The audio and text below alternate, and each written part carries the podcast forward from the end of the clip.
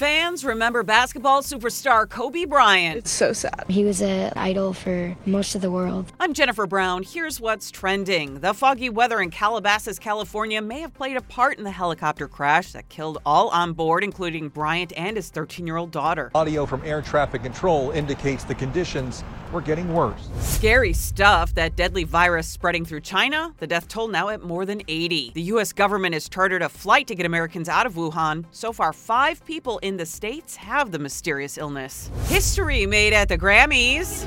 At just 18 years old, Billie Eilish is the youngest performer to win a top award. I Only want to say that I'm grateful. She won big for Record Song and Album of the Year, plus Best New Artist. That hasn't happened since 1981. And that explosion a few days ago in Houston, now a guy who restores cars, says he has a million bucks worth of vintage Corvettes trapped in a building that collapsed. He wants to save what's left just enough so he can get the 15 cars out. Good luck with that.